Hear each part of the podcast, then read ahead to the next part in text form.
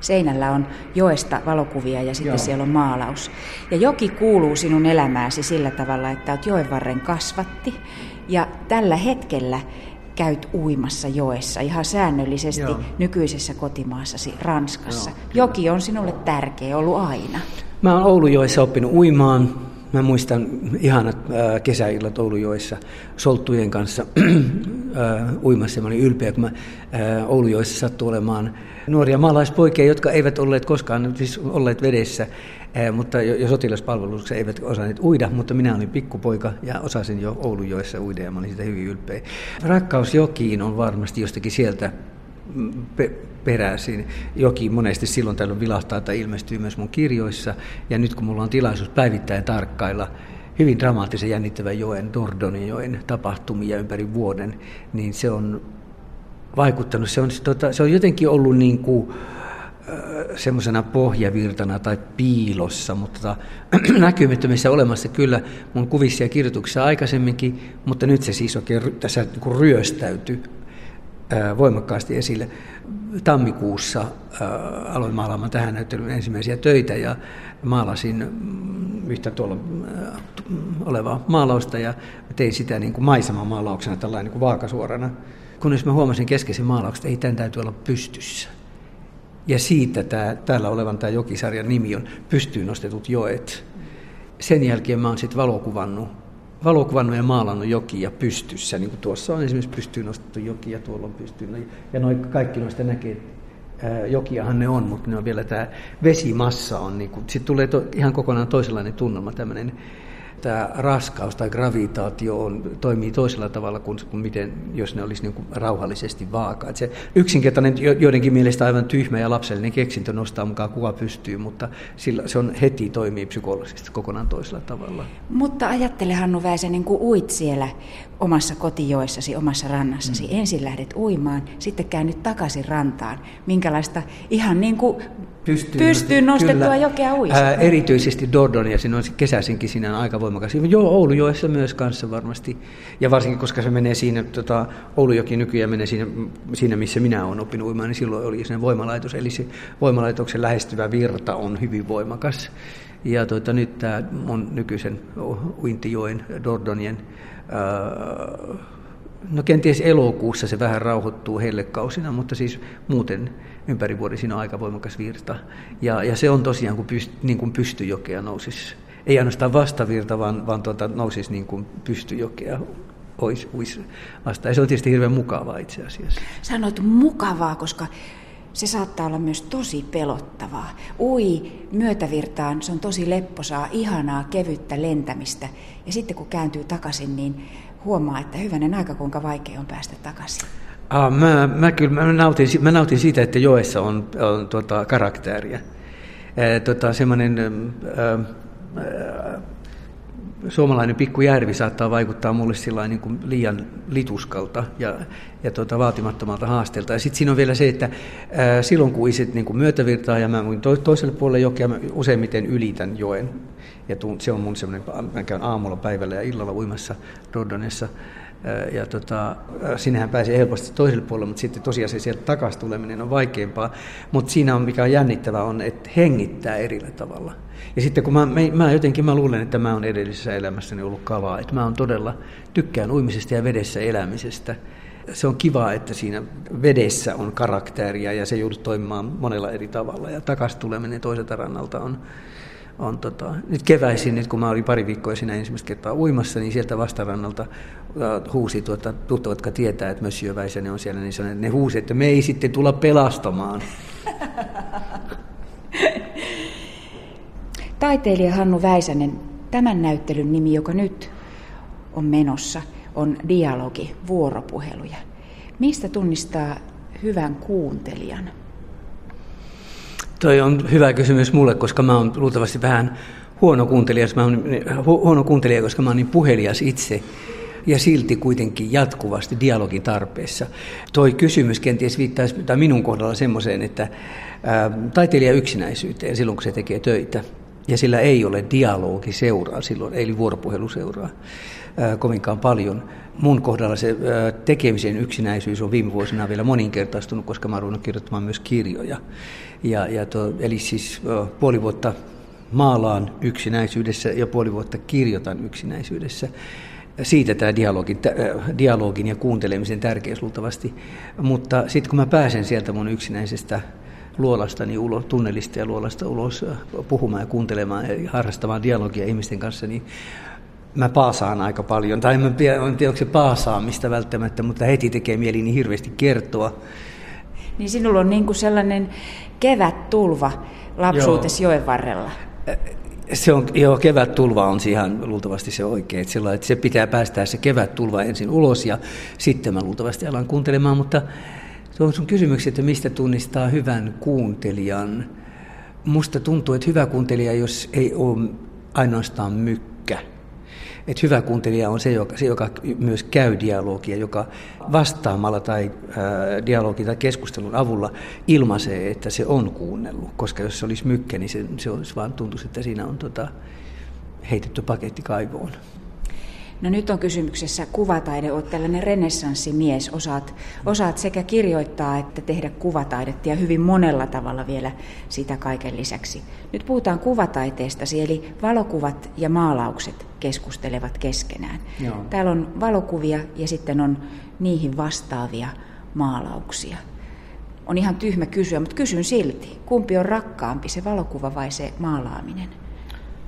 Ehdottomasti molemmat ihan yhtä rakkaita valokuva tavallaan on tullut uudestaan. Se on ollut monta vuotta pois mun tekemisestä, mutta nyt on tulossa uudestaan. Välttämättä kaikista valokuvista ei tule maalauksia. Ja se, sehän on ihan oikein, joka, joku, saattaa olla joku valokuva, ketä kaikkea sanoo, että mä oon vaan valokuva, että musta ei tule mitään muuta. Ja se on ihan, se on, se on hyvin jännittävää huomata se, että joku huutaa saada tulla sitten niin toistetuksi tavalla tai toisella maalauksen, maalauksen puolella – ja sitten taas joku ehdottomasti, että, että mulla on yksin oikeus vaan olla valokuva. Ja, ja tota, valokuvaaminen ylipäätänsä, nyt kun se on taas niin jotain puolitoista vuotta sitten tullut uudestaan mun tekemisiin mukaan, koska tuota aistimista tai tätä tämmöistä niin kuin havain, mikä se on, havaintojen tekemisapparatuuria pitää pitää mahdollisimman kirkkaana, jännitteisenä ja valppaana niin toi, tämä kameran käyttö on tehnyt hirveän jänniä juttuja mun henkilökohtaisessa elämästä, että niin ulkona liikkumisessa, että mä, mä oon mielestäni ollut utelias ja aika valpas aikaisemmin, mutta se on mahdollisesti kaksinkertaistanut vielä se, että hei tuolla on tommonen ja tuolla on tommonen, tuon voisi kuvata. Jos on kamera mukana, niin sen kuvaa, jos se ei ole mukana, niin se jää jotenkin sitten rullaamaan päässä. Ja sitten kun ne ei varasta millään tavalla toisiaan, ne tukee hirveän kiinnostavalla tavalla, hirveän kiinnostavalla tavalla toisiaan. Ja, ja musta tuntuu, että siinä on joku semmoinen taas tämmöinen henkilökohtainen täyttymys, että löytynyt, löytynyt semmoinen, mm, onko se nyt sitten vanha rakkaus suhde valokuvaan, koska mä oon valokuva tarkkailu. Ja sitten sillä on vielä toinen jännittävä linkki kirjoittamiseen tietysti kanssa. Taiteilija, kirjailija Hannu Väisänen, olet palkittu mies, saanut ties kuinka monenlaisia palkintoja. Olet hyvä arjen kuvaaja sekä kirjoituksissasi että myös näissä töissäsi, mitä nyt nähdään. Näissä töissä olet valokuvannut ja maalannut arkisia esineitä. Mm. Ootko tuttu tälle Facebookin arkihaasteelle? Joo, mä oon huomannut sen. Mä oon Facebookissa mukana, kyllä mulla on siellä paljon ystäviä, mutta tota, mä oon tahallani jättäytynyt siitä pois, koska tämä on mun arkea. Ja se olisi, kun mä näytän näitä kuvia, niin se olisi niin kuin semmoinen niin kuin tortta po tortta, että mä vaan näyttäisin tai vouhottaisin, että mun arkielämä on tota, Dorinessa maalata tota, maalauksia näyttelyyn, jotka mä muutenkin näyttäisin. Sitten mä ajattelin, että yksi kautta viisi, että onko mulla mitään muuta. Vastikään nyrjäytetty nilkka voisi olla sitten, että siitä pitäisi vähintään ottaa kuvaa, mutta mm, siis kun sekään ei ole niin arkea kuin tämä siis toi kello, noin kello kymmeneltä aloittaa tämmöisen pystyyn nostetun joen, joko sen kuvaeditointi tai sitten toi maalauspenseli kädessä ja se on niin se olisi uudestaan aina vai arki. Ja se kuulostaisi vähän, että eikö tuo ihminen, eikö se koskaan tuota, syö pohjaa palannutta munakasta tai jotain muuta semmoista. Ja mun arki koostuu niin hirveästi tästä mun työstä. Olen lukenut joskus kolumnejasi, joissa, joissa kuvailet omaa arkeasi Ranskassa. Ja meille suomalaisille monta kertaa, jos joku sanoo, että asun Ranskassa, tulee semmoinen tunne siitä, varsinkin nyt kun taiteilijasta on kysymys, tulee baskerista ja punaviinilasista ja hyvin sellaisesta pittoreskista ja vähän erikoisesta elämästä. Mutta sinun kolumneistasi kyllä selviää, että kyllä se ihan arkista arkea, tavallista elämää se arki Ranskassakin on. Kun meet Ranskaan ja aloitat siellä sen arkesi, ootko erilainen mies siellä? No mähän on, siis äh, kyllähän siinä mielessä muuttuu, että mä oon täällä hotellissa ja äh, oikeastaan kylässä entisessä kotikaupungissani ja mun todellinen arkipäivä ja arki, siis omat puuhat, omat pesukoneet, omat äh, sukkapyykit ja, ja, ja tota, äh, lähinaapurit, äh, äh, ystäväpiiri, vaikka on se Suomessakin, mutta tämmöinen arkinen työskentelyympäristö on Ranskassa. Ja äh, ranskalainen arki on kenties mulle tutumpaa kuin äh, hotelliaamiainen Suomessa. Mm. Et, tota, mm, päivät muodostuvat ihan kokonaan toisenlaiseksi. Siis sen ranskalainen arki näyttää, näyttäytyy mulle ihan toisenlaisena kuin Suomessa. Pidätkö sitä itseäsi semmoisena arkipäivän rakastajana? Joo, ehdottomasti. Mun viimeinen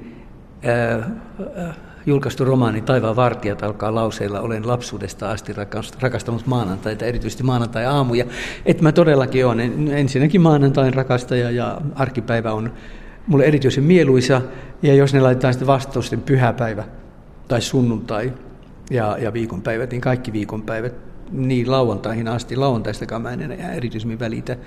Ää, arki on, arkipäivä joo, on mulle hirveän tärkeä. Mä en, jos mä en ole vastannut arkihaasteeseen, niin mä elän syvästi arkipäivää kyllä. Ja, tota, niin, onko arkipäivät on mulle pyhiä sitten, koska se niin kaikki arkipäivään liittyvä ja arkipäivää tarkastelu ja arkipäivän touhut on niin äh, mieluisia.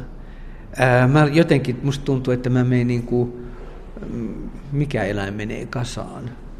En tiedä, ei se ole kissa eikä olmi. Me, musta tulee niin, no vähintään olmi sunnuntaina. Että tota, tai mä yritän väkisin siirtää arkipäivää sunnuntain päälle, jos mahdollista. Onko se ollut aina sinulla näin? On. Se on kyllä, joo, joo se on jotenkin... Ää, mä oon huomannut sen, että työni vuoksi matkustan aika paljon, mutta mut voi laittaa mihin tahansa Peruun tai Japanin Osakaan tai Helsinkiin tai mm, en tiedä, Etelämantereelle.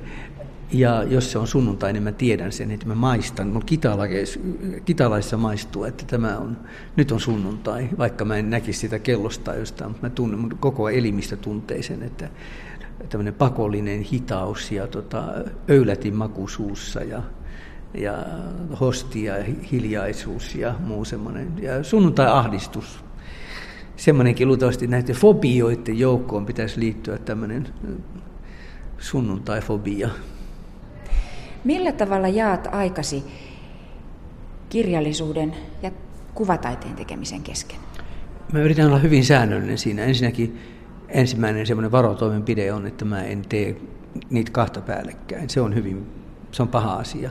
Ja se on nähty monta kertaa, että ne, ne, ne niin kuin syö tai kumoaa toisensa, niin jos on innostuneesti yrittää samana päivänä kirjoittaa ja maalata, siitä ei tule yhtään mitään. Joten mä, on siis, mä, mä yritän pitää semmoista itsekuri ohjelmaa sillä että mä kuusi kuukautta maalaan ja kuusi kuukautta kirjoitan. Noin suunnilleen ne voi, se voi vaihdella. Ä, mutta ainakin semmoisia niin minimissään semmoisia kolmen kuukauden jaksoja. Kolme kuukautta. Ja se on keskittyneesti tota, maalata ja silloin mä en siinä aikana sitten ainakin pyrin olemaan kirjoittamatta. Mulla on aamulla semmoinen, monessa yhteydessä sen kerron, mutta kerronpa tässäkin semmoinen, mulla on nyt munakello, jonka mä laitan 60 minuuttia ja siinä aikana, silloin kun mulla on maalausperiodi päällä, niin mulla on tota, se munakello ras, raksuttaa aamiaispöydässä ja mulla on siinä muistiinpanolehti. Ja, ja jos mulla on esimerkiksi maalauskausi, niin mä voin laittaa silloin sen 60 minuutin aikana mahdollisesti joku lukea tai kirjoittaa päiväkirjaan tai johonkin lehtiön huomioita, siis mahdollisesti tulevia kirjallisia hankkeita varten. Ja taas sitten toisinpäin, silloin kun mulla on kirjan tekemisen kausi, niin mulla saattaa olla pieni luonnoslehti jo siinä ja lyijykynä ja mä voin tehdä jotakin luonnoksia sen 60 minuutin ajan, mutta heti kun se kilahtaa se munakello, niin sitten se loppuu. Ja mä yleensä aina lopetan siihen ja, ja sitten siirryn tekemään sitä, mikä silloin on päällä, maalaaminen tai kirjoittaminen.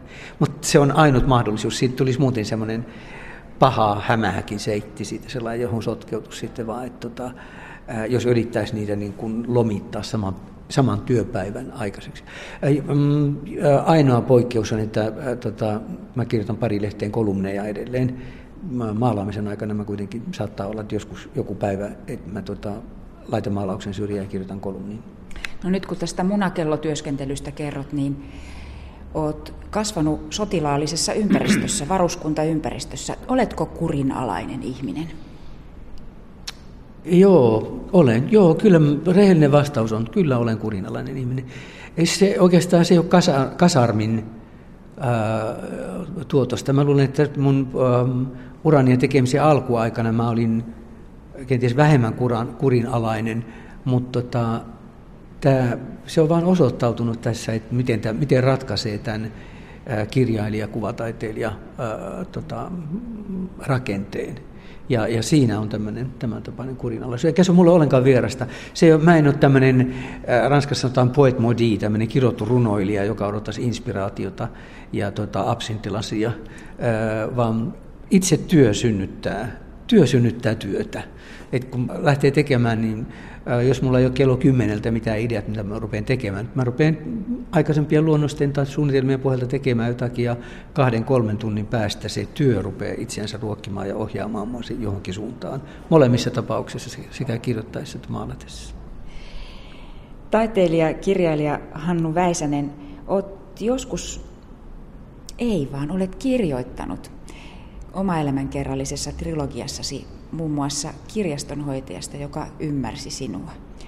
On hyvä, että ihmisellä on sellaisia ihmisiä, jotka toimii tällaisena rohkaisijana.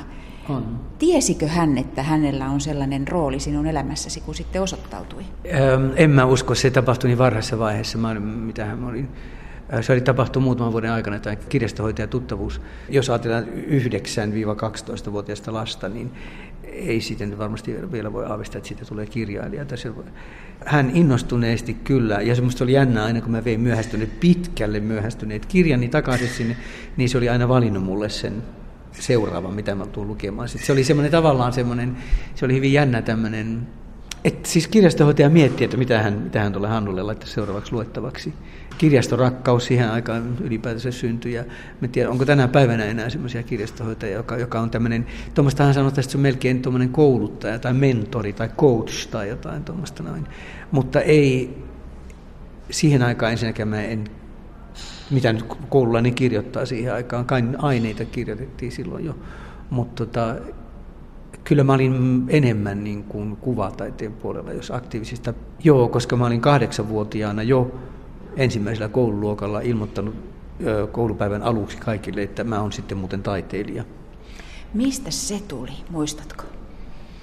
Mistä edes tiesit, että Mä olin kuullut varmasti sanan taiteilija tai taidemaalari tai jotain semmoista. Ja sitten mä olin, mä olin tor- ihan kuusivuotiaasta asti oli joku huomannut jo, että mä jatkuvasti tykkään piirtää ja tein, tein huomioita. Ja, ja sitten joskus kahdeksanvuotiaana mä kuulin, että isällä oli joku tuttava, joka on taidemaalari, josta mä nappasin sen sanan taidemaalari. Mä en tiedä mikä taiteilija on, mutta Oulussa yhtä koivukujaa kävellessäni kouluun, ää, mulle tuli semmoinen hirveän voimakas tunne, että hyvänä, että mä oon, tode, mä oon taiteilija. Tietämättä sitä, mitä taiteilija tekee, mutta vaan semmoinen niin kuin, alkuperäinen aikomus. Nyt ollaan siis sellaisessa näyttelyssä, jossa taideteokset käyvät keskenään dialogia vuoropuhelua. Sekä tässä näyttelyssä että kirjoissasi oot taitava tunnelmakuvaaja. On vaikea sanoa, mikä on lempitunnelma, mutta yritä silti. Minkälaisista tunnelmista nyt just tässä hetkessä, kun ollaan, niin erityisesti pidät elämässäsi? No ihan tämmöinen tuore, tuo on kyllä tavallaan helppo vastata, mutta se taas se liittyy, kyllä sitä voi kuvata viikko sitten mun pihalla kukki pioni. Ää, siis mun, mun istuttama oma pioni, jonka, jonka tuota, tätä vuosittaista tapahtumankulkua mä seuraan ahkerasti. Ja, ja viime viikolla todella mun Japanista tuoma puupioni, itse istuttama, taas kerran kukki. Ja se kukki hirveän lyhyen ajan ja sitten tulee valtavia jalkapallon kokoisia kukkia.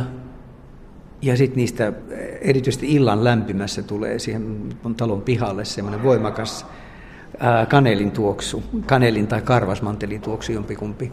Ja tota, mulla on aina, mä tuon ulos iltaisin jakkaran siihen puupionin, se on tämmöinen puoli, 150 senttiä korkea, että mä saisin seurata, koska se todella silmissä avautuu hitaasti, se kukka.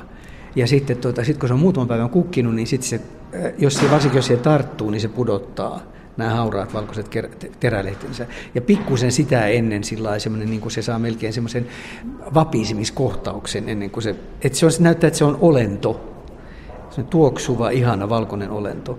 Ja mulla on muutenkin sitten vielä tullut toi Edouard Manet, äh, hieno äh, ranskalainen impressionistikoulukuntaan mukavasti kuuluva maalari sanoo, että taiteilijan semmoisen kevät tehtäviin kuuluu aina valkoisen pionen maalaaminen ja yksi parsa-asetelma. Ja ne mä pyrin tekemään joka kevät.